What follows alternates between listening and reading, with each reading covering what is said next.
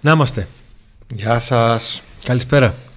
Τι κάνουμε, πώς είμαστε, πώς τα περνάμε? Στο μπάσκετ είμαστε στο εξήντα έξι εξήντα εννιά, στο τριάντα τέσσερα από ό,τι βλέπω. Εδώ σε ένα, σε ένα live score στο ΠΑΟΚ Μαρούσι. Ένα μάτσο το οποίο έχει κρατήσει λίγο περισσότερο από όσο υπολογίζαμε. Γιατί μάλλον δεν ξεκίνησε και παρατέρατο ακριβώς. Κάτι καταφέρανε και τα, τα παιδιά μας. Η μεγάλη μάχη ανάμεσα στον ΠΑΟΚ και τον Μαρούσι. Θυμίζω ο ΠΑΟΚ έχει ε, δύο, μία απουσία και μία λύση συμβολαίου. Έχει τον Άλστον που είναι ε, τραυματίας και έχει τον Κένταλ Σμιθ, ο οποίος, το οποίο του συμβόλαιο λύθηκε μετά από όλα όσα έγιναν την παραμονή πρωτοχρονιάς και το ένα μάτι και το σπασμένο σαγόνι που του μείνε. Οπότε στα δικά μας. Λοιπόν, Αντώνη, άρχισε σήμερα δύο λεπτά τιμωρία. Τιμωρία, να φανταστείς, και είκοσι εννιά τα ενενήντα σκέφτηκα να το πάω παρατέρατο για να μην πέσουμε πάνω στο μπάσκετ. Αλλά δημοκρατικά ψηφίσαμε και ξεκινήσαμε. Λοιπόν, παραμονές του αγώνα του ΠΑΟΚ με τον Άρη για την δέκατη έβδομη αγωνιστική. Ε, ένα παιχνίδι που οποιαδήποτε χρονική στιγμή και αν γινόταν θα είχε την, τη σημασία του. Βρίσκει τον ΠΑΟΚ πρώτο και στα καλύτερά του με επτά συνεχόμενες νίκες και τον Άρη όχι μόνο να μην έχει πλησιάσει όπως υπολόγιζε, ήθελε, προσπαθούσε προς την τέταρτη θέση, αλλά με τον ένα βαθμό που πήρε στα δύο τελευταία παιχνίδια με τη Λαμία και τον Αστέρα Τρίπολης, και ειδικά με τον τρόπο που ήρθαν αυτά, με τον Άρη να δέχεται τον κόρτο το τελευταίο λεπτό με τη Λαμία και να χάνει από τον Αστέρα Τρίπολης, ενώ προηγήθηκε με μηδέν δύο ε, νωρίς στο παιχνίδι πριν το εικοστό λεπτό, ε, να έχουν συνθέσει ε, ένα παζλ τις τελευταίες ημέρες που μπορεί να πει κανείς ότι βάσει συνθήκων ο Άρης είναι για το τελευταίο χρονικό διάστημα στα προς τα χειρότερά του, σίγουρα στον αφορά την ψυχολογία, και ο ΠΑΟΚ στα καλύτερά του. Νομίζω ότι αυτό το επτά στα επτά α, τα λέει όλα. Όλα αυτά σβήνονται την ώρα της έντρας και την ώρα που μιλάμε για ένα ντέρμπι. Ε, εντάξει, ξέρω ότι υπάρχει αισιοδοξία, αλλά ε, την καταλαβαίνω εν μέρη.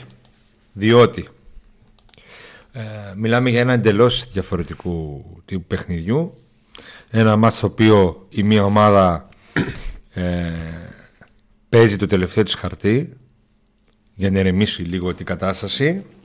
Ε, είναι στα σκηνιά όλοι. Έτσι. Φαίνεται, αν παρακολουθείς, αν παρακολουθείς την επικαιρότητα του Άρη και τα ραδιόφωνα του Άρη, το καταλαβαίνεις. Και νομίζω ότι, νομίζω ότι η διοίκηση κρυφό. εκεί του Άρη έχει δώσει στους ποδοσφαιριστές να καταλάβουν, άλλωστε το καταλαβαίνουν και από μόνοι τους, ότι αν στραβώσει και το μάτς αυτό για αυτούς, ε, τα πράγματα θα είναι πολύ δύσκολα. Άρα ε, περιμένω τον Άρη πολύ δυνατό σε σχέση με τις δυνατότητες του και θεωρώ ότι ο ΠΑΟΚ, για να μπορέσει να κερδίσει και να το κάνει εύκολο το μάτς, θα πρέπει να παίξει με ιδιαίτερο πάθος, με ιδιαίτερη δύναμη, α, σαν να είναι το τελευταίο παιχνίδι, ε, σαν να είναι τελικός. Ε, δεν έχει καμία σχέση η διαφορά ποιότητας των δύο ομάδων, η φόρμα, ε, τίποτα. Στα ντέρμπι το παίρνει αυτός που το θέλει περισσότερο. Και πρέπει να δείξει ο ΠΑΟΚ ότι το θέλει περισσότερο, γιατί αυτή τη στιγμή και ο Άρης το θέλει πάρα πολύ το παιχνίδι. Είναι και στην έδρα του Άρη, παρόλο που δεν θα έχει κόσμο. Ε, θεωρώ ότι είναι αρκετά, πολύ δύσκολο το παιχνίδι. Μακάρι ο ΠΑΟΚ να μην δείξει τα, την αδυναμία που έχει στα πρώτα λεπτά των παιχνιδιών. Ε, να μην αφήσει τον Άρη να κάνει πολλές ευκαιρίες, όπως άφησε τον Όφη να κάνει τελικές, παρόλο που δεν είχε την ποιότητα να κάνει καλές τελικές ο Όφη. Και η Κυφσιά του κάνει τελικές. Και ο Αστέρας Τρίπολης. Όπως και ο Αστέρας στο ξεκίνημα δεύτερο ημιχρόνου του κάνει τελικές. Ε, με το που μείωσε σε δύο ένα. Όλοι. Άρα λοιπόν, ε, να δούμε λίγο το κεντρικό αμυντικό δίδυμο ποιο θα είναι. Ε, να αποφύγουν τις γκάφες, γιατί συνήθως έτσι τρώει ο ΠΑΟΚ γκολ φέτος. Μόνο από κάποια γκάφα ε, το τρώει το γκολ. Και να πάει ο ΠΑΟΚ εκεί να τα δώσει όλα για όλα. Είναι ένα μάτς κομβικό. Μετά θα είναι λίγο πιο ήρεμος. Ταυτόχρονα παίζει ο Ολυμπιακός με την ΑΕΚ. Ε, έχει ευκαιρία να πάρει διαφορά. Ε, αλλά δεν, δεν, δεν μπορώ να καταλάβω αυτό το... Έλα μωρέ, θα τους... Okay. Στον Άρη φοβούνται, όχι τώρα μην φάμε και... Όχι μόνο μην... Χάσουμε. Μην χάσουμε και με πολλά γκολ, γιατί ο ΠΑΟΚ είναι σε εξαιρετική κατάσταση. Παρ' όλα αυτά εδώ σβήνονται όλα. Εδώ μιλάμε για ένα, ένα άλλο μάτς.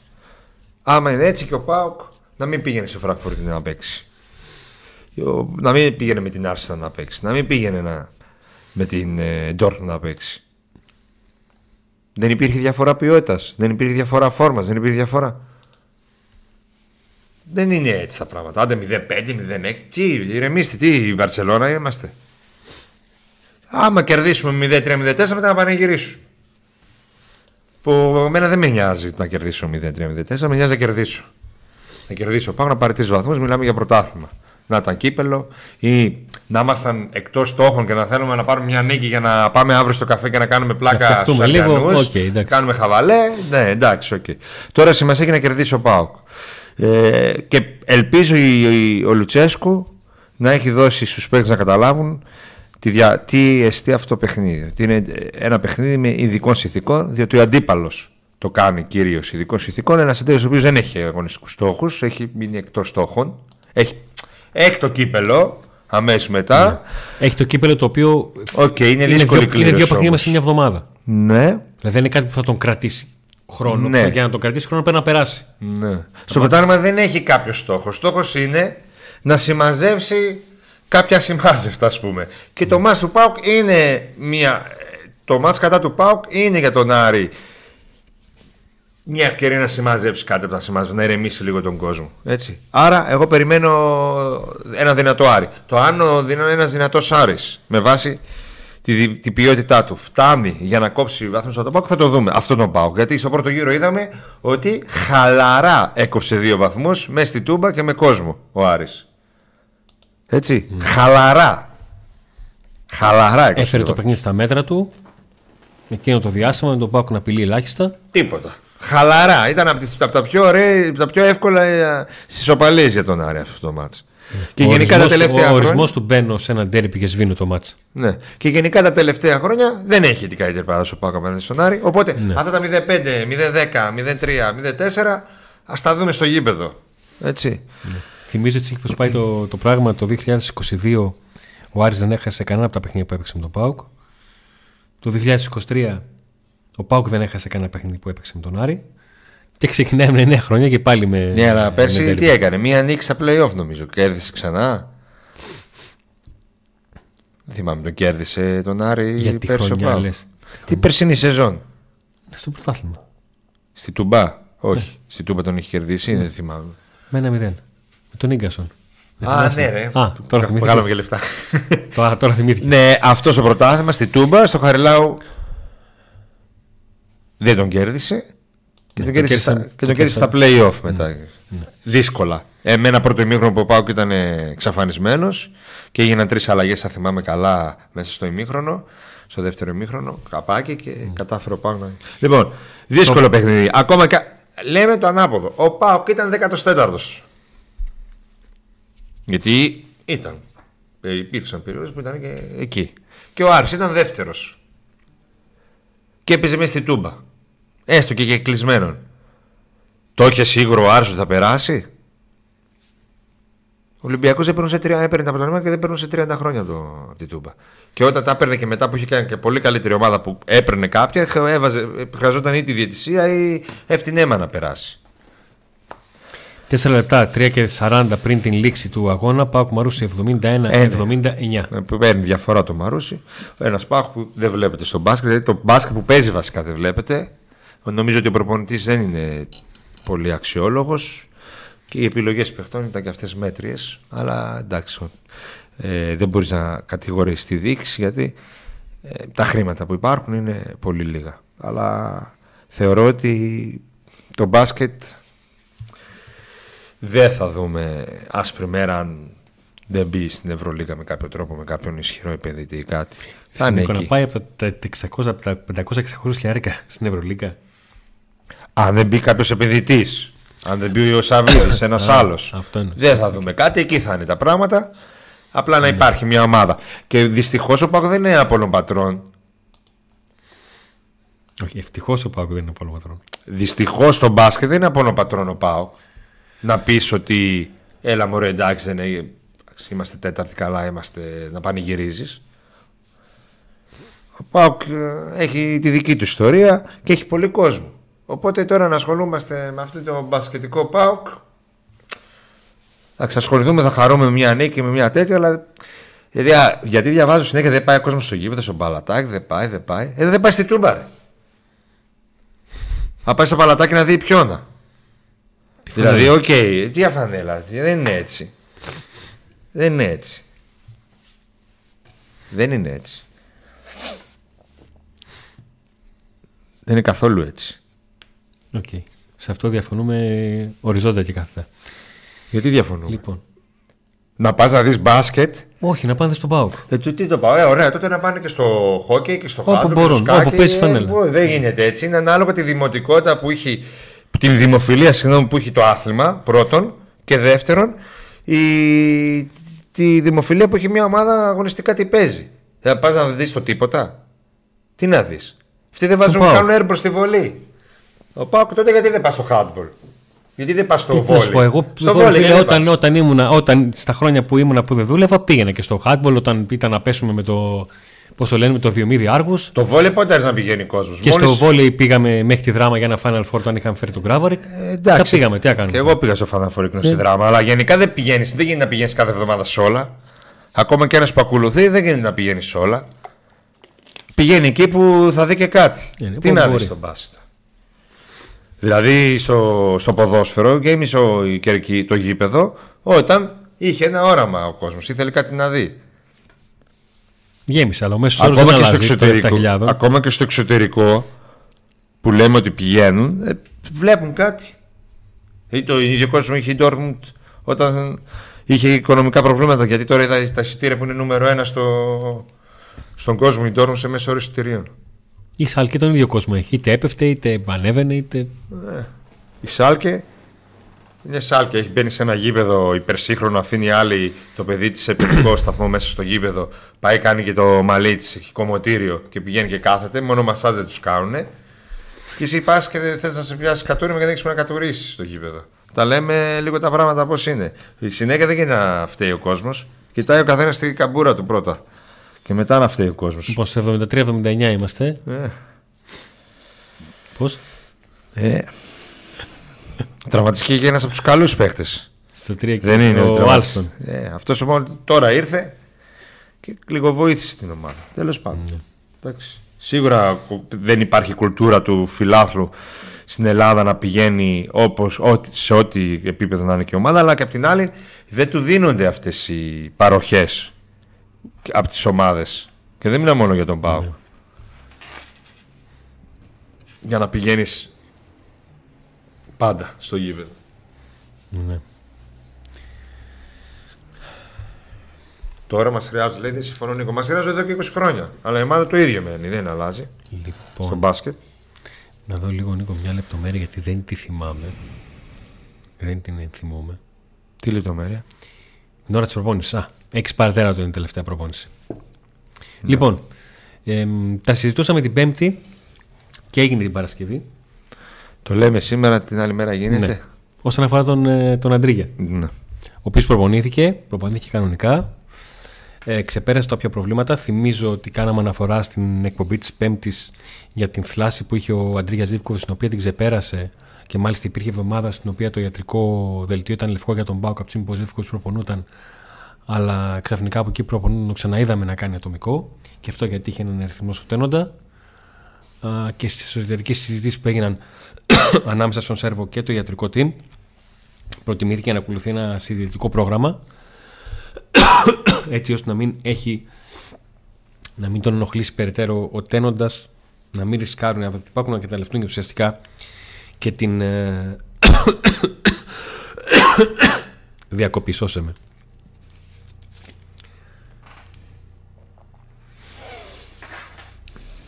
Δεν με σώσει. Από, δεν ξέρω τι θες να προχωρήσεις, τι θες να πεις. Ναι, για, να για την προπόνηση για τον Ζίβκοβιτς. Ε, ο Ζίβκοβιτς είπαμε, είχε μία θλάση.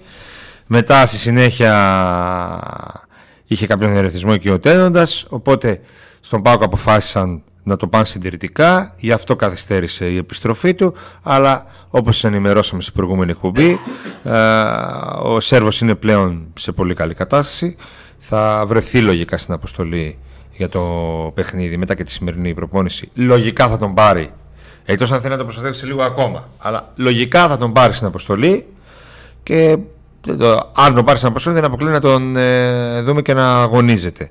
Ε, όχι βασικό. Την εδεκάδα την είπαμε στην προηγούμενη εκπομπή, την εδεκάδα που έχει μάλλον στο μυαλό του Λουτσέσκου με κάποια ερωτηματικά, ειδικά στο κέντρο της άμυνας. Ε, θα γίνει σήμερα η δοκιμή εδεκάδα στο απόγευμα, που είναι η τελευταία προπόνηση. Ε, θα σας πούμε λίγο την εδεκάδα ξανά που βλέπουμε, αλλά και την εδεκάδα που αναμένεται να αγωνιστεί ο Άρης. Ένα λεπτό και σαράντα πριν τη λήξη, εβδομήντα επτά ογδόντα τρία είναι το ΠΑΟΚ Μαρούσι. Και δύο πράγματα, δύο-τρία πράγματα έτσι τακτικά θα αναλύσουμε. Να ευχαριστήσουμε πολύ τον Αλάνια ΠΑΟΚ Only που είναι μέλος του Άντε να δούμε για έντεκα μήνες και φυσικά τον, τον Κοταίδη που είναι μέλος του να είμαστε για επτά για, μήνες. Για τα μεταγραφικά ε, θέματα υπάρχουν κάποιες εξελίξεις ε, σε ό,τι αφορά το δεξιμπάκ.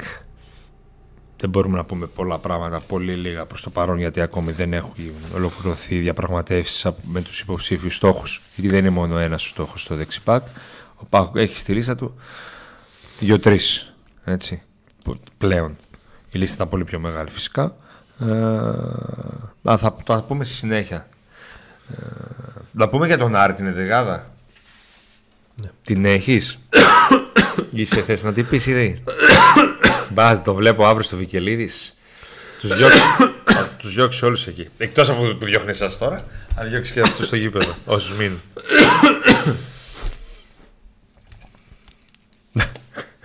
Δεν βλέπω, εσύ δεν μπορείς να μιλήσεις, εγώ δεν είμαι τυφλός. Δεν την κλείνουμε την εκπομπή, λέω εγώ. Εγώ λέω άλλα, εσύ λες άλλα, εγώ βήχω, εσύ δεν βλέπεις. Για κλείσιμο είμαστε.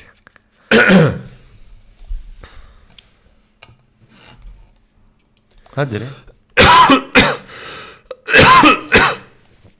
Στο εβδομήντα επτά ογδόντα τρία είναι το μπάσκετ. Ποιο μπάσκετ, ποιο μπάσκετ. Άστο, τελείωσε. Έχασε πάω. Το μπούστι. Λοιπόν, μια πιθανή δεκάδα για τον Άρη. Θέλει τον Κουέσσα κατά τα δεκάρια, τον Ουντεμπάτζιο στα δεξιά και τον Μοντόγια στα αριστερά. Τον Μπράμπετς και τον Φαμπιάνο ή τον Ρόουζ. Ο Ρόουζ προπονήθηκε και χθες. Μένει να δούμε αν θα προπονηθεί και σήμερα. Ο Άκης Μάτιος στην δηλώση που έκανε χθες στα κανάλια της Νόβα είπε ότι θα δούμε τι θα κάνουμε τόσο με τον Ρόουζ όσο και με τον Φετφατζίδη. Είναι ανατιμωτικό για το αν ο Ρόουζ θα ντεμπουτάρει στο παιχνίδι με τον Άρη ή αν θα παραμείνει ο Φαπιάνο στη θέση του Μπράμπετς. Ε, ο Ζούλς και ο Τζούρατσεκ είναι οι δύο ε, μεσοαμυντικοί. Μπροστά τους ο Νταρίντα. Στα δύο άκρα, ε, δύο από τις σταθερές έτσι όπως έχει κυλήσει η χρονιά για τον Άρη. Και αγωνιστικά αλλά και σε πράγματα που παίρνει η ομάδα του Άρη σε, σε δημιουργία ε, και προσπάθεια επίθεσης και μεταφοράς μπάλα στη μεγάλη περιοχή. Ο Σουλεϊμάνοφ δεξιά και ο Παναγίδης αριστερά. Και φυσικά ο πρώτος σκόρερ του ελληνικού πρωταθλήματος, ο Μωρών, στην κορυφή της ε, επίθεσης. Υπήρχε το πρόβλημα για τον Άρη το, το σημαντικό με τον Βερστράτε, ο οποίος ε, τραυματίστηκε κατά τη διάρκεια της εβδομάδας και θα χάσει όχι μόνο το παιχνίδι με τον ΠΑΟΚ αλλά και το πρώτο παιχνίδι με την ΑΕΚ για τους δεκαέξι του κυπέλου. Και αυτό είναι ένα πλήγμα για τον, για τον Άρη, γιατί ο, ο Μάτιος υπολόγισε σε αυτόν. Νομίζω ο Βεστράτε είναι από τους παίκτες ο οποίος ε, οποιαδήποτε στιγμή είναι ε, στην διάθεση του Άκη Μάτζιου πάντα βρίσκει θέση στην ενδεκάδα. Και έχει προβληματιστεί αρκετά ο Άρης στο θέμα της μεσαίας του γραμμής και εκεί θα προσπαθήσει να δώσει το βάρος. ε, με έναν Άρη ο οποίος ε, τον θυμόμαστε στον πρώτο γύρο, όπου έπαιξε αρκετά αμυντικά με σωστό διάβασμα, δεν άφησε καθόλου τον ΠΑΟΚ να, να βάλει την μπάλα στο μεσοδιάστημα. Αυτό είχε ως αποτέλεσμα πολλές φορές οι αντιπιθέσεις του Άρη να ξεκινούν ζεστικά και δέκα και δεκαπέντε μέτρα κάτω από την ε, μεσαία γραμμή, και αυτό δυσκόλευε τις προσπάθειες τότε του, ε, του Μωρών. Θυμόμαστε όλη μια αντιπίθεση που είχε βγάλει ο Άρης στο πρώτο μήχρονο και που Μωρών έκανε ένα λάθος στο, στον κοντρόλ και δεν μπόρεσε να βγει ποτέ απέναντι στον, στον Κοτάρσκι. Ε, ο Άρης θα προσπαθήσει να ισορροπήσει ανάμεσα στον να έχει κοντά τις γραμμές του, αλλά όχι πάρα πολύ πίσω, γιατί όσο πιο πίσω τις έχει, τόσο μεγαλύτερο χώρο θα πρέπει να διανύσει για να φτάσει όταν θα βγάζει αντιπιθέσεις στην εστία του, του Κοτάρσκι. Δεν νομίζω ότι μπορούμε να περιμένουμε κάτι διαφορετικό. Ε, όλοι καταλαβαίνουμε ότι ο Άρης σε αυτό το παιχνίδι, με βάση τα τελευταία του δείγματα γραφής και σε συνδυασμό με τα δείγματα γραφής του ΠΑΟΚ, θέλει να προστατεύσει τη μεγάλη του περιοχή και να δει το πώς θα μπορέσει να διαχειριστεί τις σημαίες που θα έχει κατοχή της μπάλας και το πόσο γρήγορα μπορεί να βγει στις ε, αντεπιθέσεις για να εκμεταλλευτεί το δίδυμο του Νεϊμάνοφ Μωρών, που είναι οι δύο ποδοσφαιριστές που είναι πλέον δημιουργικοί, με τον πρώτο ε, και μόνο τα νούμερα του ε, μιλάνε από τη στιγμή που είναι πρώτος σκόρερ του, του πρωταθλήματος, και να δούμε ποιες απαντήσεις θα έχει ο ΠΑΟΚ απέναντι σε μια τέτοια ομάδα. Να θυμίσω ότι μέχρι στιγμής τα τελευταία, τα τελευταία δείγματα γραφής ήταν ο Αστέρας Τρίπολης, ο οποίος προσπάθησε να παίξει την άμυνα του χαμηλά και αντιμετώπισε ακριβώς αυτό το πρόβλημα που σας περιγράφω όσον αφορά τις αντεπιθέσεις που πήγε να βγάλει. Ο Αστέρας Τρίπολης, θυμίζω, υπήρχε αντεπίθεση την οποία ξεκίνησε στα δεκαπέντε μέσα πίσω, που είναι μεγάλη περιοχή, με αποτέλεσμα να υπάρχει φάση στην οποία ακόμα και ο Βιερίνε δεν την προλάβει. Και το λέω γιατί όλοι ξέρουμε ότι ο Βιερίνε δεν είναι ο πλέον γρήγορος ποδοσφαιριστής. Ε, υπήρχαν όμως περιπτώσεις που σε στημένα και σε καλή αντεπίθεση του transition ο Αστέρας δημιούργησε προβλήματα και στα πρώτα λεπτά του πρώτου ημιχρόνου και στα πρώτα του δεύτερου, όταν και σκόραρε μείωση ένα δύο και έχασε ευκαιρία για να ισοφαρίσει. Ε, και το θέμα είναι πως ο ΠΑΟΚ θα προσπαθήσει, αν όχι να σπάσει τις γραμμές του Άρη, να τον κάνει να αρχίσει να παίρνει μέτρα στο γήπεδο για να βρει χώρους.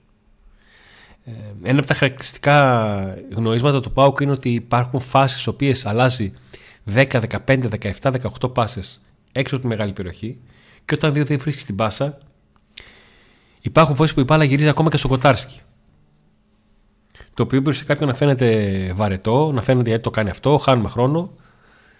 Υπάρχει όμως λόγος, γιατί από τη στιγμή που δεν μπορείς να ανοίξεις τις γραμμές όταν είσαι πολύ κοντά του, πρέπει να δεις αν μπορείς να τον ξεβολέψεις από τη θέση του για να βολευτείς εσύ. Πώς έχασε ο Πάκο από τον Μαρούσι? Θα το δούμε τώρα, Νίκο. Είμαστε στο εβδομήντα έξι ογδόντα τρία, στα τελευταία δευτερόλεπτα. Ε, πώς είναι το σκορ, δεν νομίζω να αλλάξει κάτι. Και... τελευταία περίοδο ήταν αυτό το δεκαοκτώ εικοσιτέσσερα που, που γράφει και μένει. Ναι, και... θέλει κανένα δύο παίκτες και άλλο προπονητή, μάλλον. Πας και λίγο, παίξει λίγο καλύτερα.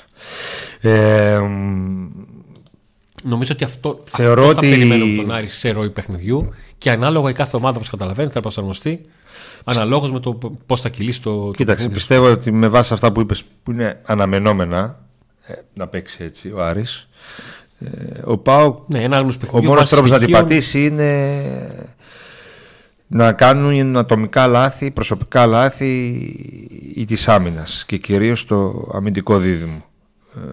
Είναι πολύ σημαντικό το αμυντικό δίδυμο να είναι σε καλή κατάσταση.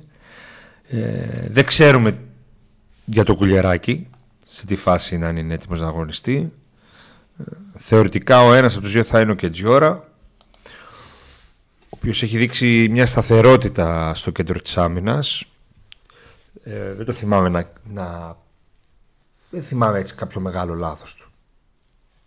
Του Κετζιώρα, ειδικά στο κέντρο της άμυνας.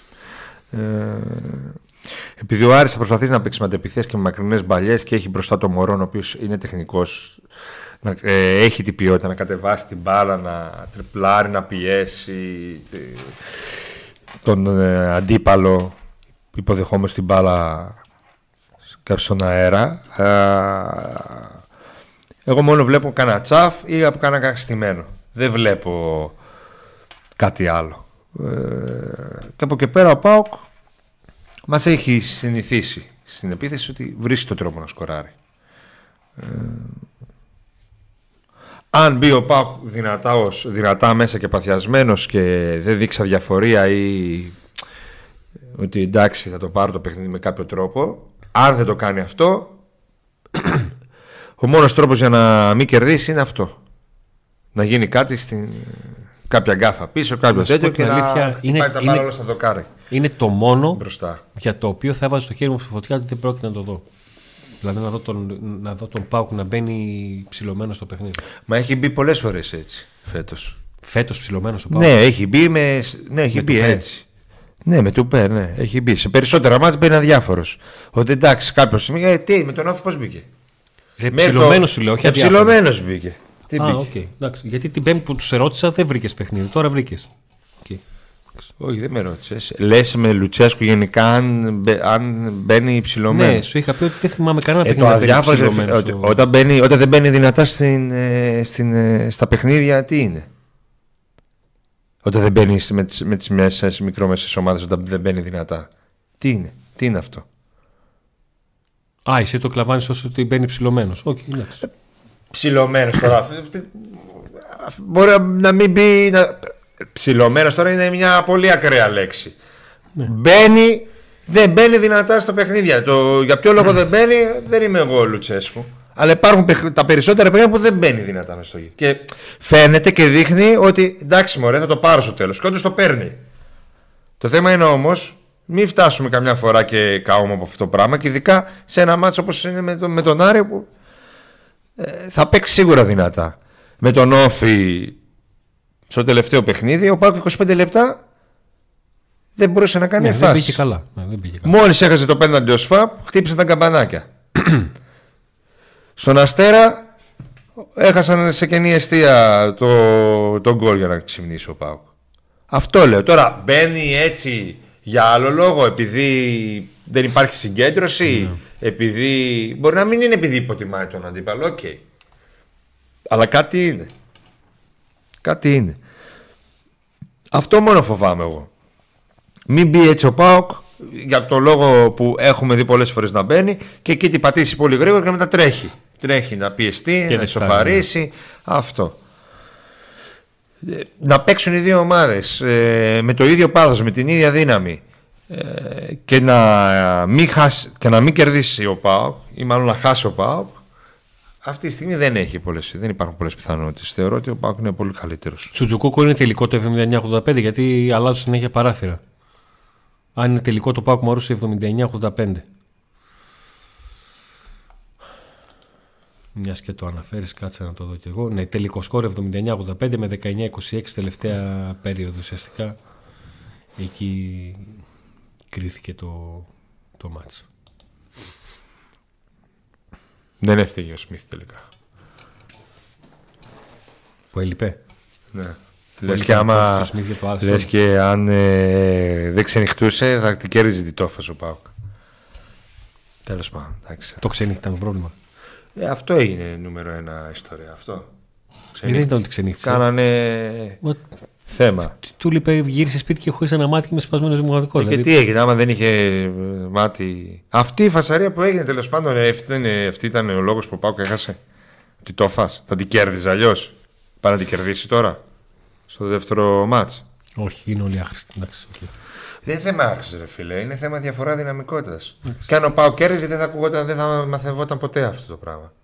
Εντάξει. Έτυχε τώρα και έγινε. Τι να κάνουμε.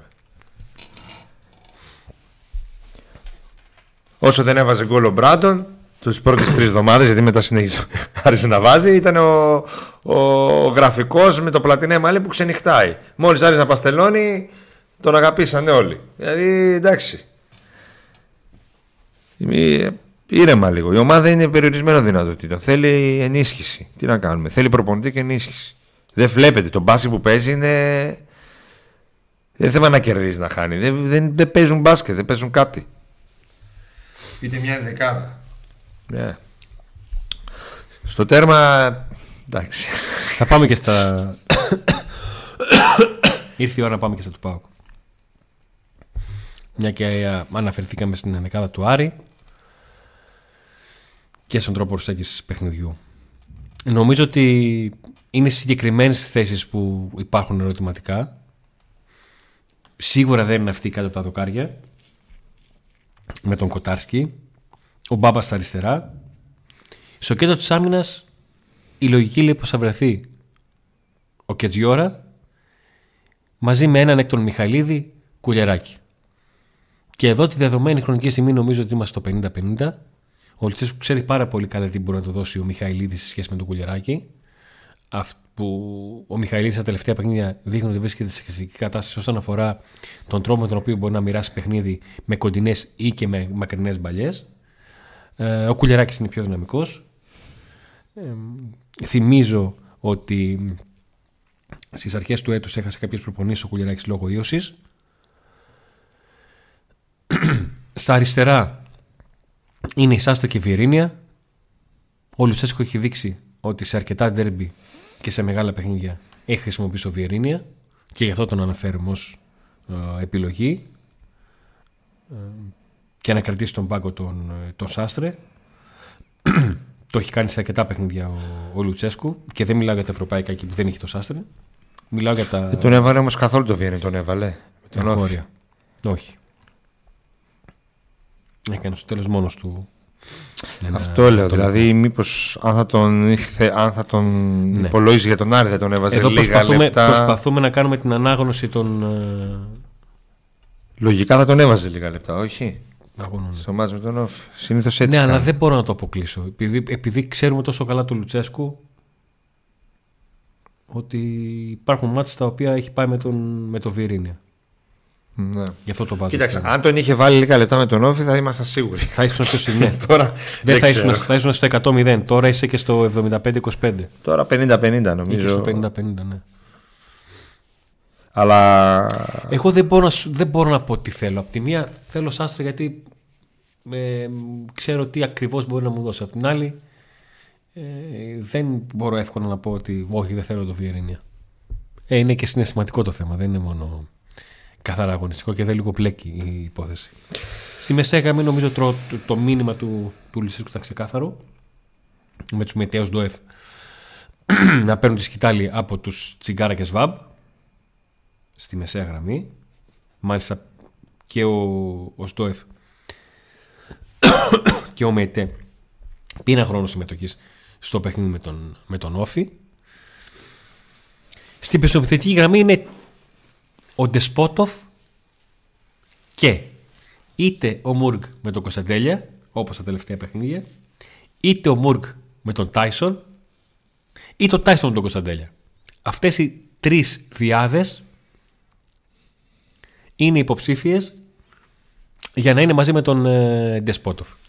Το ένα δεδομένο είναι ότι τα τελευταία δείγματα γραφής και ο τρόπος με τον οποίο βρίσκονται ο Μούργκ, ο Κωνσταντέλιας και ο Ντεσπότοφ, Ε, με τον Κωνσταντέλια να έχει βολευτεί στα αριστερά και να ξεβολεύει πάρα πολλές φορές τις αντίπαλες άμυνες έτσι πως κινείται, είναι ένα δεδομένο. Ένα δεδομένο επίσης είναι ο τρόπος τον οποίο αποδεδειγμένα, ειδικά τους τελευταίους μήνες, μέχρι να αντιμετωπίσει πρόβλημα ο, ο Τάισον, βρίσκονται, έχουν μια απίστευτη χημεία εντός και εκτός γηπέδου ο Τάισον με τον Κωνσταντέλια. Εγώ με βάση αυτά που έδειξες με τον Όφη θα έλεγα Τάισον ότι θα παίξει μαζί με τον Ντεσπότοφ στα άκρα και ο Κωνσταντέλιας δεκάρι. ε, και για, υπάρχει και το γιατί... σενάριο να μείνει ο Κωνσταντέλιας στον πάγκο και να πάει με γιατί αν... Τάισον και Μούργκ. Ναι. Που ο... το έχει ξανακάνει. Όταν υπάρχει. Είχε Βιερίνια, το έχει ξανακάνει και σε μεγάλα παιχνίδια. Υπάρχει. Απλά επειδή έβγαλε τον Κωνσταντέλια νωρίς. Ναι, αυτό ήταν ένα μήνυμα που μας έκανε άφησε πολύ. Θεωρώ ότι θα ξεκινήσει με. Τάισον, ο οποίος δεν ξεκίνησε και συνήθως τον παίζει σε ρί φουλ ε, σε όλα τα μάτς βασικό, απλά είχε τις ενοχλήσεις, είχε μείνει καιρό έξω, οπότε τώρα τον έβαλε, τον προσέχει λίγο, το, του κάνει συντήρηση. Θεωρώ ότι με βάση αυτά που έδειξε με τον Όφη, τις αλλαγές που έκανε και το χρόνο που έδωσε στους συγκεκριμένους παίχτες, ότι θα παίξει ο Τάισον με τον Ντεσπότοφ και τον Κωνσταντέλια δεκάρι. Αν ήθελε να παίξει με τον Μούρκ, αν είχε αυτό στο μυαλό του, θα τον έβγαζε τον Μούρκ νωρίτερα. Η αλήθεια είναι ότι προσπαθώ να σκεφτώ η δεκάδα. Αυτό βλέπω να γίνεται. Και μπροστά φυσικά δεν υπάρχει άλλος. Είναι ο Μπράντο Τόμας βασικός. Και ο ανήλικος είναι ακόμα. Οριακά. Ο Τζίμας. ε... Αλλαγή που ο Λουτσέσκου είπε ότι ήρθε η στιγμή του. Ήρθε η στιγμή να πάρει ο χρόνος. Εγώ προτιμώ Μούρκ εν δεκάδα. Ε, γιατί θα ήθελα να έχει ο, ο ΠΑΟΚ και ο Λουτσέσκου ως αλλαγή έναν εκ των Τάισον Κωνσταντέλια. Στο μυαλό μου θεωρώ ότι μπορούν, είναι πιο game changers και ο, Μουρ, και ο Τάισον και ο Κωνσταντέλιας σε σχέση με τον Μούργκ. Ε, και θεωρώ ότι αυτό το, το δίδυμο μπροστά όσον αφορά τον τρόπο τον οποίο πιέζει και παίζει χωρίς την μπάλα, τα πάει πολύ καλά ο Μούργκ με τον, με τον Μπράντον. Και ίσως αυτός να είναι ένας και από τους λόγους που όταν παίζουν μαζί ο Μούργκ και ο Κωνσταντέλιας, ο Κωνσταντέλιας πηγαίνει προς τα, προς τα αριστερά. Εγώ θα σήμερα ήθελα... γίνεται ο Τζίμας, σήμερα οριακά είδες, σήμερα. Α, οριακά. Αυτό, είναι την ημερομηνία. Ε, λέω... Μέχρι χθες ανήλικος. Και λέω τώρα να δεις, τώρα είναι. Εγώ προτιμώ να μην παίξει ο Μούργκ, να, να είναι αλλαγή και αν χρειάζεται να αγωνιστεί. Δεν μου άρεσε καθόλου μέσα στο προηγούμενο παιχνίδι. Ε, έχει ανέβει πάρα πολύ φέτος. Αν χρειαστεί θα μπει να παίξει. Αλλά ελπίζω να μπούμε με την καλύτερη ιδανική εδεκάδα, που αυτή τη στιγμή είναι μπροστά οι άνθρωποι που κρύβουν την μπάλα. Ο Τάσο με τον Κωνσταντέλια και τον Μπράντον μπροστά. Είναι η τριάδα που πραγματικά είναι άλλο επίπεδο. Κρύβουν την μπάλα, την εξαφανίζουν. Και δεν θέλω να μπουν κάποια στιγμή στο παιχνίδι για να αλλάξουν κάτι. Θέλω να μπουν μέσα. Η πίεση με Κωνσταντέλια, Μπράντον, Τάισον, Ντεσπότοφ είναι φοβερή μπροστά να πιέσουν τις πρώτες μπαλιές, την άμυνα, στην περιοχή του αντιπάλου. Δεν θέλω να υπάρξει κανείς game changer, δεν θέλω να αλλάξει το παιχνίδι. Θέλω να ξεκινήσει το παιχνίδι δυνατά ο ΠΑΟΚ, να μπει μέσα, να κρύψει την μπάλα και να κερδίσει. Ναι, αυτή, είναι, αυτή είναι η δεύτερη ανάγνωση που. Αυτό ο θέλω εγώ να δω από τον ΠΑΟΚ, τον πρωταθλητή ΠΑΟΚ. Αυτό το έχει κάνει ο Λουτσέσκου και ουσιαστικά εντός εικόνων μας απάντησε. Ποιος εννοώ? Όταν δραματίστηκαν και ο Ζίβκοβιτς και ο Τάισον, ε, στην τελευταία εκπομπή πριν το παιχνίδι των Αστέρα Τρίπολης έγινε πολλή συζήτηση για το αν θα έπρεπε να κάνει κάποια αλχημία ο Λουτσέσκου, να κρατήσει κάποιον από τους μοναδικούς τρεις τότε μεσοεπιθετικούς στον πάγκο και να βάλει είτε να δοκιμάσει τον Μάρκος Αντώνιο είτε τον Οσντόεφ, ε, ψευτοδεκάρι και όλα αυτά. Και ο Λουτσέσκου τι απάντησε? Όχι. Αυτούς έχω, με αυτούς θα πάω. Φουλ. Ναι. Άρα μπορεί να σκεφτεί. Και υπάρχει έτσι... και ο Αντρίας Ζίβκοβιτς. Υπάρχει ο, ο Αντρία Ζίβκοβιτς. Αν μπει αποστολή, θα πάρει και αυτός για να αλλάξει κάτι, αν χρειάζεται να αλλάξει, ή να δώσει ανάσα σε κάποιον, ή να βοηθήσει αμυντικά, να βάλει ένα λίγο πιο αμυντικογενή εξτρέμα, να πάω και ήδη προηγείται. Εντάξει. Ε, όπως επίσης, αν ξεκινήσει με αυτούς που λέω εγώ. Και ο Μούργκ μπορεί να είναι κρίσιμος, μπορεί να μην. Mm. Ξέρω εγώ, ο Κωνσταντέλιας, ας πούμε, να μην μπορεί έχουμε να φτάσει. Που... Έχουμε φτάσει στο σημείο για κάποια ερωτήματα να μην έχουμε απαντήσεις για τον εξής λόγο. Γιατί σε αυτό το, το ντεμαράζ του ΠΑΟΚ από την τέταρτη θέση στην πρώτη και αυτές τις εφτά νίκες. Εμ... Έχουν παίξει όλοι και έχουν αποδώσει όλοι καλά. Δεν είναι μόνο αυτό. Δεν υπήρχε παιχνίδι που να μην ήταν καθαρισμένο στο εξήντα εβδομήντα. Ναι. Δηλαδή να έχουμε ένα δείγμα γραφής ότι ξέρεις τι, στράβωσε ένα παιχνίδι, την παξίλο, και ο Λουτσέσκου έκανε αυτό, έκανε εκείνο, έψε. Η, αυτή την άποψη. Με βάση αυτά που είπαμε για τη δεκάδα, ένας άλλος λόγος που θεωρώ ότι θα παίξει με Κωνσταντέλια Τάισον Μπράντον είναι ότι δεν είναι μάτσο όπως με την Άιντραχτ ή τον Ολυμπιακό που τακτικά ήθελες τον Μούργκ για, για έναν παίκτη που είναι πιο, καλός, τακτικά, πιο σωστός τακτικά και γεμίζεις το κέντρο σου και το αμυντικό σου κομμάτι. Είναι ένα μάτς που θα είναι πολύ αμυντικά ο αντίπαλος, αλλά με ποιότητα. Δεν παίζεις με το... Άρα θέλει να ξεκλειδώσει πράγματα και θέλει το, το element of surprise. Ναι, και επειδή ο αντίπαλος θα προσπαθήσεις να βγει μπροστά με κάποιο τρόπο, ναι, πρέπει ο Πάγκο να απαντήσει και να τρέξει στο χώρο όταν θα, θα έρθει. Γι' αυτό θεωρώ σε ότι. Αυτό, σε αυτό καταλαβαίνω τον. Γι' αυτό πιστεύω εγώ ότι θα ξεκινήσει έτσι. Ε... Τώρα, βέβαια, ο Λουτσέσκου είναι αυτός που είναι στις προπονήσεις. Είναι αυτός που θα ακολουθήσει την... θα χαράξει την τακτική του παιχνιδιού. Ναι. Οπότε αυτός μπορεί να έχει κάτι άλλο στο μυαλό του αυτή τη στιγμή. Να θέλει κάπως αλλιώς να πάρει το μάτς και να βάλει τελικά τον Μούργκ. Ε, βέβαια με τις αλλαγές που έκανε, επαναλαμβάνω, με τον Όφη, δεν το έδειξε αυτό ότι έχεις στο σκοπό να βάλει τον Μούργκ. Αλλιώς πιστεύω θα το ξεκούραζε. Θα τον είχε πιο ξεκούραστο. Αλλά να το δούμε. Να το δούμε. Απλά ήθελα να επιθυμήσω ότι ο Μούργκ έπαιξε κυρίως αυτά τα παιχνίδια. Ναι. Τα, τα μεγάλα παιχνίδια σε αυτά έπαιξε. Στα μάτς που ήθελε ο ΠΑΟΚ πιο ώρα να καλύψει τα νότα του και να είναι σωστός τακτικά, δεν τον ένοιαζε τόσο πολύ Και ήταν ο Μούργκ άριστος, φοβερός. Δηλαδή, τι να πούμε τώρα, και με τον Ολυμπιακό. Κοίταξε. Και με τα έτσι. Έπαιξε τα καλύτερα του παιχνίδια. Τακτικά του Μούργκ δεν μπορείς να του πεις τίποτα, ακόμα και στις κακές του βραδιές. Τακτικά ναι. μόνο. Και με την Άιτρεφ, ας πούμε, μπορεί να μην έκανε το τρελό, αλλά ήταν τακτικά όχι, τόσο άριστος που βοήθησε. Ακριβώς. Ήταν ένα πολύ σημαντικό γρανάζ. Ακριβώς. Και με την Άιτρεφ ο Κωνσταντέλια στην Γερμανία να... έπαιξε πολύ λίγο. Για να ανοίξω και να κλείσω μια συζήτηση. Και θα καταλάβετε γιατί. Τι έγινε, συζήτηση. Ε, θα σου πω. Υπάρχει ερώτηση από το Signal Freak. Τον Μεϊτέ θα τον κρατήσει ο ΠΑΟΚ? Θύμησέ μου λίγο τα τελευταία χρόνια έναν παίχτη που είναι ιδανικό και α. Δεν γινόταν ανά είκοσι μέρες συζήτηση αν θα μείνει, με το ότι έχει κάνει το προηγούμενο εικοσαήμερο να βγάζει και το συμπέρασμα. Δηλαδή πέρυσι. πέρυσι με ο, τον Ντάντας. Πέρυσι, ο Ντάντας. Στο πρώτο καιρό. Οκτώβριο, μικρή ρήτρα, πάρτον. Δεκέμβριο, σιγάματο με τελοβαδιακό γκολ, έβαλε να φύγει. Ε, πώς το λένε, ε, Μάρτιο. Καλά παίζει να μειώσουμε λίγο τη ρήτρα. Μάιο, κι αυτός, και ο Αγκούστο και, και όλοι. Αύριο, άμα κάνει καμιά χτύπα ξύλο, ναι. πάσα προς τα πίσω με ητέ, σαν τίπαλο. Θα κάνει κανένα δύο μήνες, τρεις μήνες να μας ρωτήσει κανείς αν θα μείνουμε ητέ. Παιδιά. Αν ρωτά σε μένα, εγώ θα τον ήθελα. Αλλά ούτε εγώ πληρώνω. Ούτε εγώ θα τον έχω σε προπόνηση. Θα απαντήσω όπως και με τον Ντάντας. Το είναι ίδια πάτη θα δώσω. Που δεν συγκρίνω τους δύο παίχτες, απλά με τα δανεική. Ναι. Είναι πολύ καλύτερος ο Μεϊτέ. Εμένα δεν με νοιάζει ούτε ο Μεϊτέ, ούτε ο Κωνσταντέλιας, ούτε ο Μούργκ, ούτε ο Ζίβκοβιτς, ούτε ο Λουτσέσκου, κανένας. Εμένα με νοιάζει ο ΠΑΟΚ. Έτσι. Άρα, να φύγει ο Μεϊτέ. Έχουν καλύτερο. Μπορούν να φέρουν καλύτερο. Μπορούν, φέρτε τον. Δεν χρειάζεται τον ανανεώσει. Δεν μπορείς να βρεις καλύτερο με τα λεφτά που θες να δώσεις? Να μην νομίζετε. Άρα λοιπόν είναι πολύ νωρίς να απαντήσουμε σε αυτήν την ερώτηση. Και εμείς και, και ο ΠΑΟΚ. Ακόμα δεν τον έχουμε δει τον παίχτη.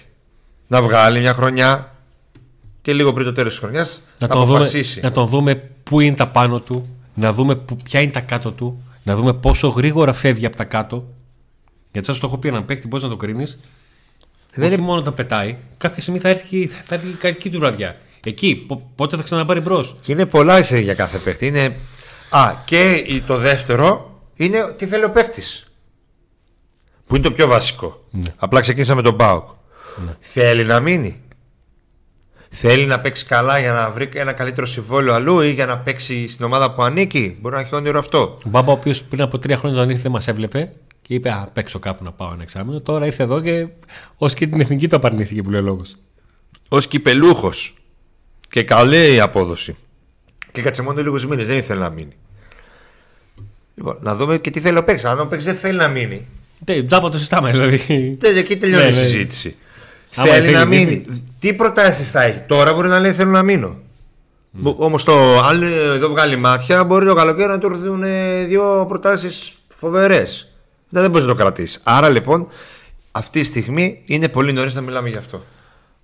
Ο Μάρκος Ντόνιο δεν μπορεί να παίξει το δέκα. Στο δέκα παίξει με Όφη, γι' αυτό το λέω. Ήταν πολύ μικρό το χρονικό δείγμα γραφής κατά πρώτον.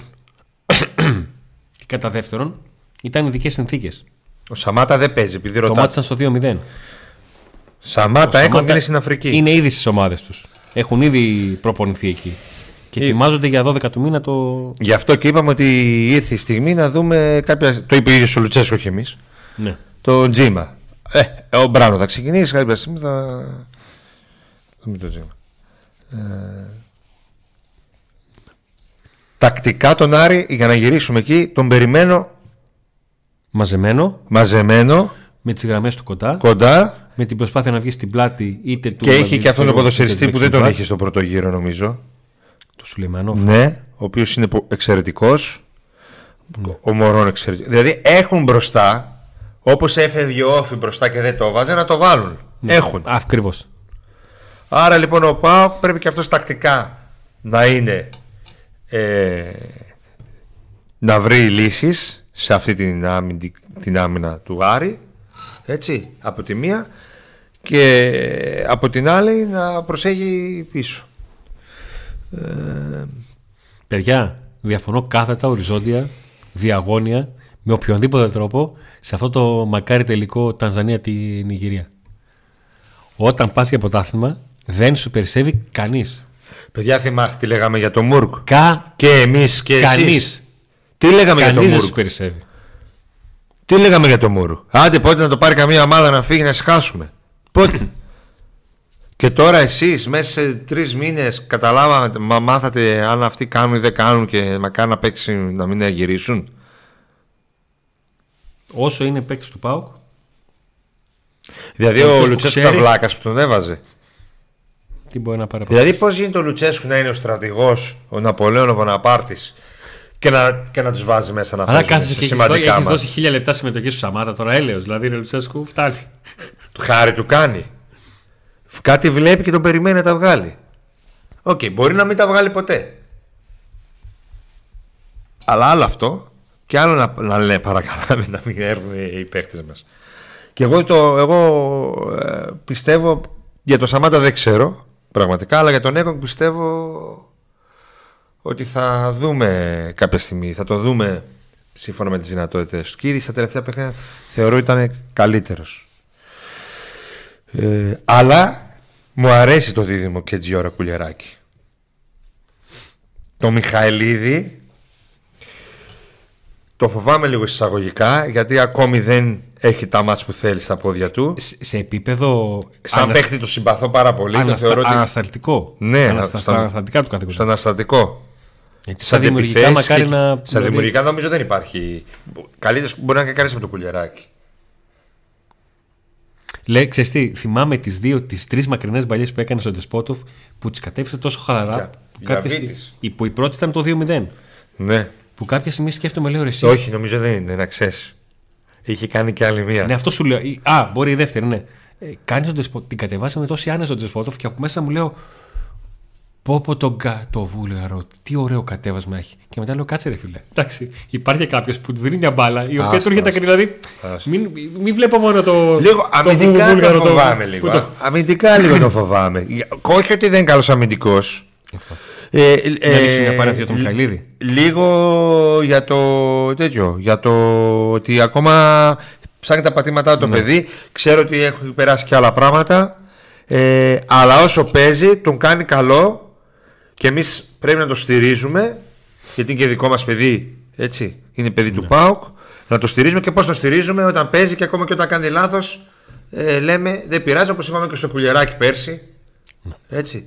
Και βλέπετε ότι σιγά σιγά βρίσκουν τα πατήματά τους, ξεπερνάνε τα εμπόδια και είναι όλο, καλύτε, όλο και καλύτεροι. Λοιπόν, πάμε στους υποστηρικτές μας και επιστρέφουμε για κάποια θέματα που ήθελα να θίξω για τον, για τον Μιχαηλίδη. Και για το δεξί μπακ μετά τη μεταγραφή. Το καλοκαίρι και για το θέμα του. Όχι, όνομα δεν θα πούμε. Άμα περιμένει το όνομα, κλείσει. Ναι, αυτό. Είμαστε, τουλάχιστον σε αυτό είμαστε τίμοι. Είμαστε κύριοι. Δεν μπορείτε να πείτε τίποτα σε αυτό. Δεν μπορείτε να πείτε τίποτα. Ότο Καρνάς. Εισαγωγές, πωλήσεις, παραγγελίες αυτοκινήτων. Ιωάννη Τσαλουχίδη δύο. δύο τρία ένα μηδέν μηδέν δύο τέσσερα επτά τρία εννιά. Ζητήστε το αυτοκίνητο που θέλετε και ο Auto Expert Γιάννης Ζαχανάς θα σας το φέρει.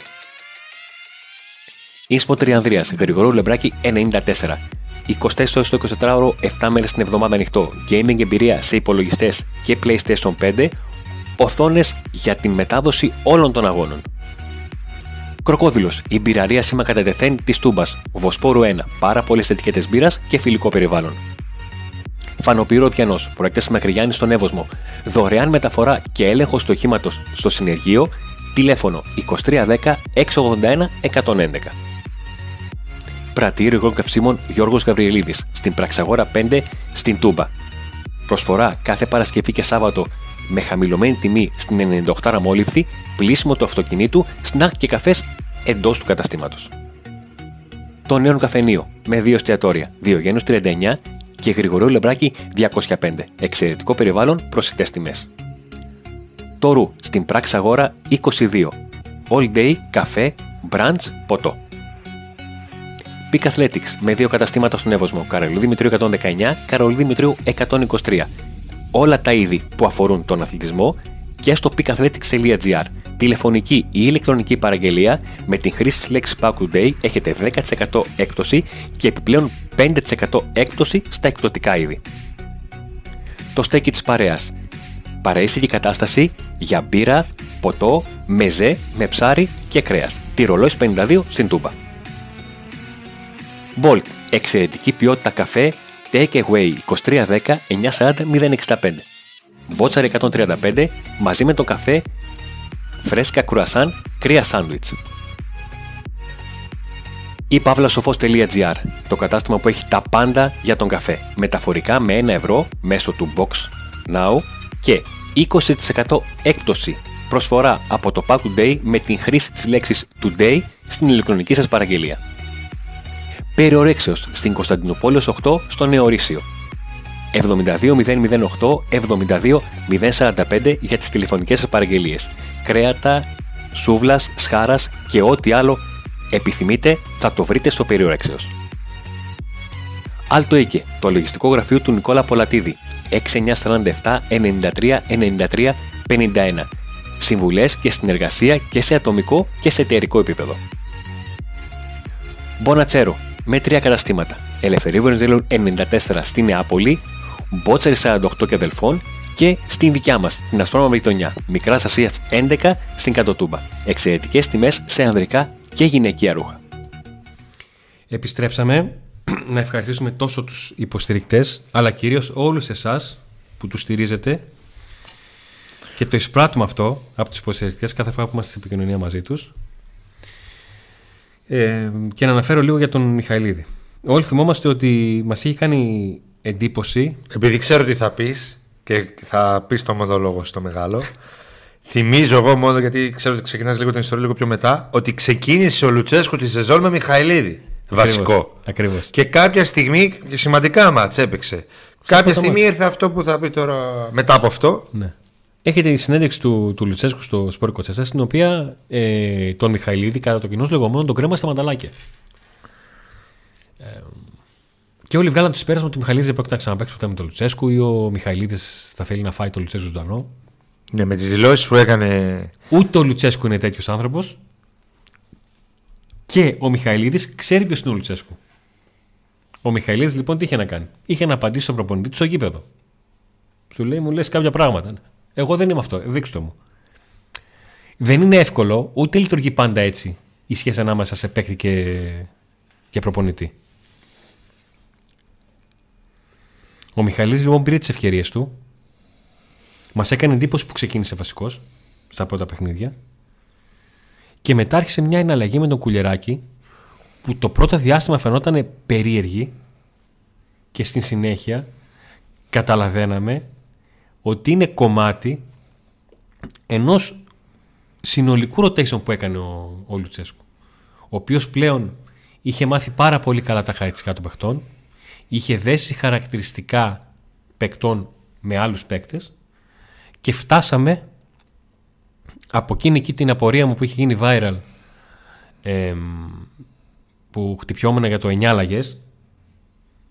Πρέπει να, να μας μοιάζει να γίνουν, Νικό, έγιναν άλλες τρεις φορές εννιά αλλαγές από παιχνίδι σε παιχνίδι. Αυτό που δήλωσε ο Παντελής Κωνσταντινίδης κάποια στιγμή πριν από ένα μάτς, ότι δεν είναι για μας rotation. Το, μην το, το λέτε συνέχεια rotation, rotation. Εμείς, χρειά, εγώ χρειάστηκε ενάμιση μήνας να το αποδεχθώ και να καταλάβω το πώς λειτουργεί κιόλας. Το ότι αυτό είναι αποδοτικό και ότι μέσα στην ομάδα δεν υπάρχει κανένας που νιώθει ότι ξέρεις τι.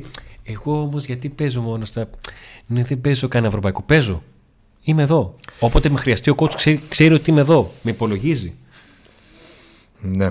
Δεν είμαι. Κάνω προπόνηση και ξεκινάω Δευτέρα προπόνηση. Έτσι, έχει κατα... προπόνηση. Αυτό εδώ. Κυριακή Πάγκου. Που το, το ξέραν το Λουτσέσκου ότι το κάνει, αλλά πλέον το έχει φτάσει σε άλλο level. Για όλους. Δηλαδή, ειδικά το να πρωτοσκεφτώ. Σχέση... Δηλαδή, ειδικά το Κετζιώρα παράδειγμα. Ειδικά σχέση με την αποτελεσματικότητά του. Ναι, γιατί αν δεν το πετύχαινε τώρα θα, το, θα τον κράζαμε όλοι που το κάνει και. Οκ, okay, θα το συνέχιζε και αυτός. Θα. Καλησπέρα από το ντέρμπι. Καλησπέρα. Ντέρμπι αύριο και εσύ από το ντέρμπι θα μας βλέπεις. Και εμείς θα είμαστε μέσα στο ντέρμπι. Steve Card, έχω. Άμα αρχίσω να σου λέω τι παίρνω αυτές τις μέρες, θα μου πεις να ανοίξω φαρμακείο. Ε, οπότε μπορεί να δούμε Μιχαηλίδη Κετζιώρα, γιατί ο Κουλιαράκης έχασε προπονήσεις. Το Κετζιώρα τον έχουμε σίγουρο, ε. Κοίταξε. Λόγω αριστερού δεξιού ποδιού δεν υπάρχει άλλος. Κάποια στιγμή, κάποια στιγμή θα έρθει και παιχνίδι στο οποίο θα παίξουμε δύο αριστεροπόδαρους. Ναι. Δεν θα έχει τον, δηλαδή, ένα μήνα τον, τον, τον Κετζιώρα πλήν να βάλει. Mm. Δεν γίνεται. Ε, να πάμε στο δεξιμπάκ λίγο. Τι ωραία είναι. Εκεί θα δούμε. Έχουμε χρονικό, δεν μας βιάζει κανένας. Α, εντάξει. Όχι, μην πω κάτι και πρέπει να κλείσουμε. Ε, μην έχω, δεν μπορούμε να εγώ. λέμε πράγματα συνέχεια, να έχουμε νέα για κάτι όταν δεν υπάρχει εξέλιξη, έτσι. Ε, επί, θα σταθώ πάνω σε μια ερώτηση, αν το δεξί μπακ είναι, αν τα ονόματα τέλος πάντων που έχουν ξεκαθαρίσει τον ΠΑΟΚ και διαπραγματεύει το ΠΑΟΚ μαζί τους και με τις ομάδες τους, ε, αν είναι κάποιος που θα κάνει τη διαφορά. Ναι, θα κάνουν τη διαφορά. Γι' αυτό και ο ΠΑΟΚ έχει αποφασίσει. Δεν θα έρθει ο Ρομπέρτο Κάρλος, δεν θα πάμε στο αεροδρόμιο. Εμείς θα πάμε στο αεροδρόμιο, όπως πάμε για οποιοδήποτε. Δεν θα πάει ο κόσμος στο αεροδρόμιο. Αλλά είναι παίκτες επίπεδου σαν αυτούς που ήρθαν το καλοκαίρι. Ο που άλλαξαν το επίπεδο στη μεσαία γραμμή. Ακριβώς. Με Ιτέος, Ντόεφ, ακόμα και Έκογκ σε βιογραφικό. Έτσι, άστα που δεν το έδειξε. Στο κάτω-κάτω της γραφής, το ιδανικό για τον ΠΑΟΚ θα ήταν εάν το δεξί μπακ τελικά έρθει εικοστή τρίτη Ιανουαρίου. Να ακούσει το όνομα. Ο Ιανουάριος πότε πάει? τριάντα μία. Δεν πες να πηγαίνει πιο λίγο. Όχι, ο Φεβρουάριος. Και ο Φεβρουάριος δεν πάει λίγο, είκοσι εννιά πάει αυτή τη φορά. Άστα. ε, έλεγα λοιπόν ότι το, το, το ιδιαίτερο για τον ΠΑΟΚ και για μας, έτσι, καταλαβαίνετε πώς το λέω. Θα καταλάβετε πώς το λέω. Ιδιαίτερο και ΠΑΟΚ τώρα δεν είναι. Ναι. Εντάξει. Νίκο μου. Στα μεταγραφικά εννοώ. Και όχι μόνο. Νίκο μου, ξέρεις την ηλικία μας. Εμείς γίναμε ΠΑΟΚ. Με, πώς ήταν στο στρατό, μία μέσα, μία έξω. Μη ιδέα τα πράγματα. Στο στρατό υπήρχαν φορές που ήμασταν μία έξω, τριάντα μέσα. Ναι. Εμείς είχαμε μία νίκη και μετά. Άστο. Με το μοντόκαλο του φτάνει. Λοιπόν. Ε, Εδώ χάνουμε μια φορά και γίνεται χαμός πλέον. Ανέβηκε, αυτό είναι ευλογία, έτσι. Και που το ζούμε, εντάξει. Δεν είναι. Α, μια και την άνοιξη παρένθεση, χωρίς κακία, αλλά με εκείνους τους. Πάω στα εύκολα, πάω. Άρα στα δύσκολα, επειδή πάω είναι τέταρτος. Δηλαδή, δηλαδή, εντάξει, οκ. Okay. Μου έρχεται να της πω, αδερφέ, εσύ που το είπες, σ' αγαπάω, ρε φίλε. Εντάξει, ανέβηκε. Δεν μπορεί να καταλάβεις πόσο τυχερό είσαι. Ναι, εντάξει. Εντάξει, αυτό είναι το καλό όμως. Ανέβηκε ο επίπεδο πάω. Για να κλείσει το θέμα, παιδιά, δεν θα καθίσουμε να παίξουμε την κολοκυθιά τώρα. Αρχίσετε να το ξεγκλίγετε. Πλησιάζει το μάτι, δεν είναι μάτος. Όχι, ξεκινάει από σίγμα. Όχι, στην πόλη του έχει σύνδεσμο του πάω και τέτοια. Μα δεν είναι ένας μόνο, έλα. Το όλο θέμα είναι. Να έρθει το τελευταίο.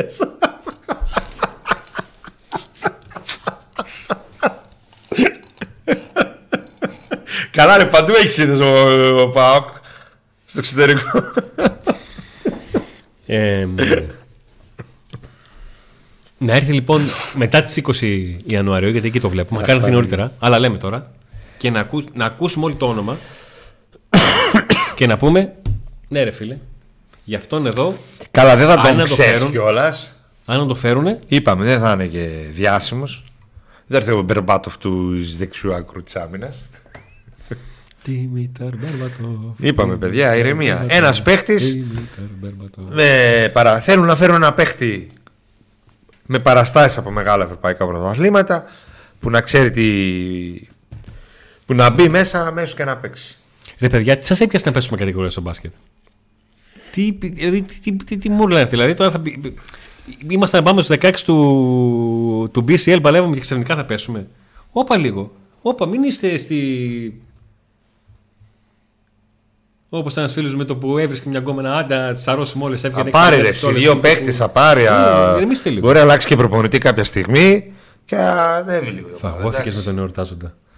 Γιορτάζει. Φώτον λένε. Α. Ρούντιγκερ λέει θα έρθει. ε, για το Ρούντιγκερ έγινε μια κίνηση για δανεικό. Ο Κουλιαράκης ίωση είχε, ίωση, αλλά δεν έχει κάτι. Και ο Αλάμπα και δεν τον δίνει. Ο Κουλιαράκης είχε μία ίωση και έχασε κάποιες προπονήσεις. Έτοιμος είναι τώρα. Δεν είναι, το θέμα δεν είναι, είναι θέμα. Αν θεωρεί ο Λουτσέσκου ότι αυτό, είναι έτοιμος είναι, και από πλευράς υγείας. Γιατί όταν έχεις μία ίωση χρειάζεται κάποιες μέρες για να. Μην παρεξηγηθούμε. Έτσι. Είτε είναι γρήπη, είτε είναι COVID, είτε είναι οτιδήποτε άλλο. Χρειάζεται κάποιες μέρες να επανέλθεις. Αν θεωρεί ο Λουτσέσκου ότι είναι πανέτοιμος, μπορεί να βάλει τον ε, Κουλιαράκη μαζί με το Κετζιόρα. Πηδάμε τώρα τα θέματα.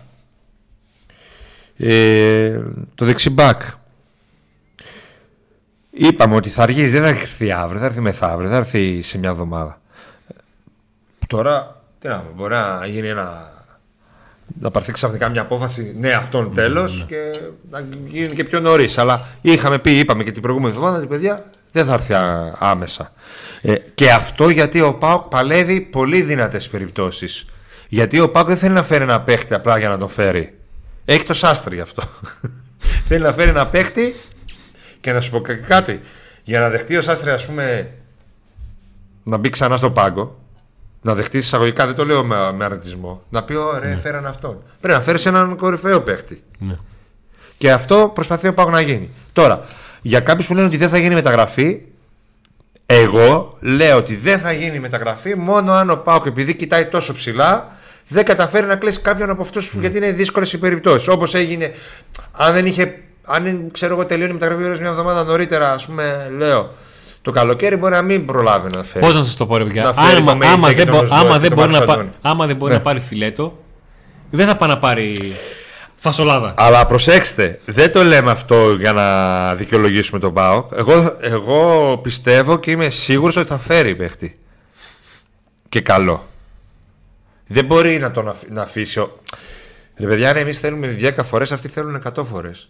Δεν μπορεί να αφήσουν τώρα. Είναι πρώτοι, έχουν τέτοιο δώρο. Γιατί έτσι όπως τα κάνανε το καλοκαίρι και έτσι όπως λειτουργεί ο ΠΑΟΚ σε κάποια πράγματα, τους ήρθε θείο δώρο να είναι πρώτοι και η ομάδα να πετάει. Δηλαδή δεν θα τη βοηθήσουν. Πώς το καλοκαίρι γιατί τη βοήθησαν. Έτσι, γιατί δεν είχαν τίποτα καλύτερο να κάνουν και τώρα δεν θα βοηθήσουν την ίδια τους την επένδυση που κάνανε το καλοκαίρι. Δεν υπάρχει καμία επένδυση. Mm. Εκτός αν τα κάνουν θάλασσα και δεν χάσουν τις πρώτες επιλογές πάλι. Τελευταία στιγμή που ναι, άντε, αφού τους χάσαμε όλους τους δυνατούς, ε, ας μην πάρουμε. Αλλά εγώ πιστεύω ότι θα. Γιατί είναι και ο Ιβάν. Είναι Ιβάν. ε, Εύη, δεν τα έχασες τα γενέθλιά μου. Δεν, δεν ήταν χθες. Την άλλη Παρασκευή είναι. Μετά. Έχω ακόμα. Ευχαριστώ πάντως που το σκέφτηκες. Ε, αυτό. Ναι, υπάρχουν παίκτες που παίζουν και σε μεγάλες ευρωπαϊκές ομάδες. Υπάρχουν. Υπάρχουν στη λίστα ονόματα. Λοιπόν, και μια και διαβάζω ότι για τρεχάματα με, με νοσοκομεία, Εύη, εύχομαι περαστικά όλα να πάνε καλά. Τι γίνεται, ρε, όλοι ρε, έχουν τέτοια θέματα. Όλα να πάνε καλά. Χαμός γίνεται. Χαμός. Περαστικά, περαστικά να είναι. Και σε όλο τον κόσμο περαστικά. Ε, ελπίζω αύριο να πάρει μια χαρά. Μόνο σε μένα λες περαστικά. Μου λες, αχ, είστε κόλλησες. Ε, εσύ δεν τι περαστικά, ρε, φαίνεται να σε πω. Συνέχεια έτσι είσαι. Μόνο το καλοκαίρι δεν είσαι, γιατί εντάξει, άμα ήσουν και το καλοκαίρι. Ε, ήταν... επισκευή και πέταμα. Πέρσι όλο το χειμώνα αυτό συζητούσαμε. Τι θα γίνει με σένα. Αλλά δεν έβγες τότε. Είχες άλλα. Τώρα εκεί βήχας. Άμα δεν πας να γίνεις καλά. Α, και ο Mercedes που να γίνει καλά. Άμα δεν την πάω στο συνεργείο, έτσι θα είναι. Τώρα χάλασε, παίρνει και μπρος. Μπατάρια, πάει. Τώρα με τα πνευμάτων δικαιώνται τελειωμένα. Έχει κανείς κανένα αμάξι να με δώσει, να με πουλήσει. Σε λίγο και τη Βέρα στα πόλη. Άστα να πάνε. Άστα να πάνε. Λοιπόν, σας ευχαριστούμε πάρα πολύ που ήσασταν εδώ. Σας ευχαριστούμε πάρα πολύ που κάνατε like στο βίντεο. Αυτό το λέω για εσάς που δεν κάνατε ακόμα. Σας ευχαριστούμε πολύ που έχετε κάνει εγγραφή στο κανάλι και πατήσει το καμπανάκι, έτσι ώστε με το που ξεκινάμε εκπομπή να σας έρχεται ειδοποίηση. Ευχαριστούμε πάρα πολύ τους υποστηρικτές μας. Ευχαριστούμε πάρα πολύ εσάς που στηρίζετε τους υποστηρικτές μας και μας το λένε. Όλοι αυτοί οι οποίοι έχουν έρθει εδώ και προβάλλονται μέσω του ΠΑΟΚ Today. Ευχαριστούμε πάρα πολύ τους συνδρομητές που μας, μας στηρίζουν με έναν έξτρα τόπο. Όλα τα παιδιά που στέλνουν τα donate στο PayPal και τα super chat που βλέπουμε κατά καιρούς στο, στο chat. Μετά το πρώτο πεντάλεπτο βήχα, ο Αντώνης πήγε τρένο την εκπομπή και ούτε έβηξε ούτε τίποτα, τα είπε όλα. Ε, ανάλυση φοβερή νομίζω και για τον Άρη και για τον ΠΑΟΚ και πώς περιμένουμε να. Αν θέλει να μας στείλει το χορηγέτο μου Κοφιόλ, ΠΑΟΚ Today Media παπάκι τζι μέιλ τελεία κομ. Και γενικά όποιος ενδιαφέρεται να διαφημιστεί μέσω του ΠΑΟΚ Today μπορεί να μας στείλει μήνυμα στο παπάκι τζι μέιλ τελεία κομ. Το mail βρίσκεται και στην περιγραφή του βίντεο. Όπως και τα Facebook, τα Viber, τα, τα πάντα όλα. ε, Αύριο Derby Βικελίδης. Καλώς έχουμε των πραγμάτων. Θα είμαστε live από τις έξι και μισή το απόγευμα από το, από το γήπεδο για να σας μεταφέρουμε όλα όσα γίνονται. Και φυσικά η αυλά θα πέσει με την κριτική των, των παικτών σε μια βραδιά που ευχόμαστε να είναι όπως και επτά προηγούμενες στο πρωτάθλημα. Καλή επιτυχία στον ΠΑΟΚ με την νίκη και... άντε να δούμε.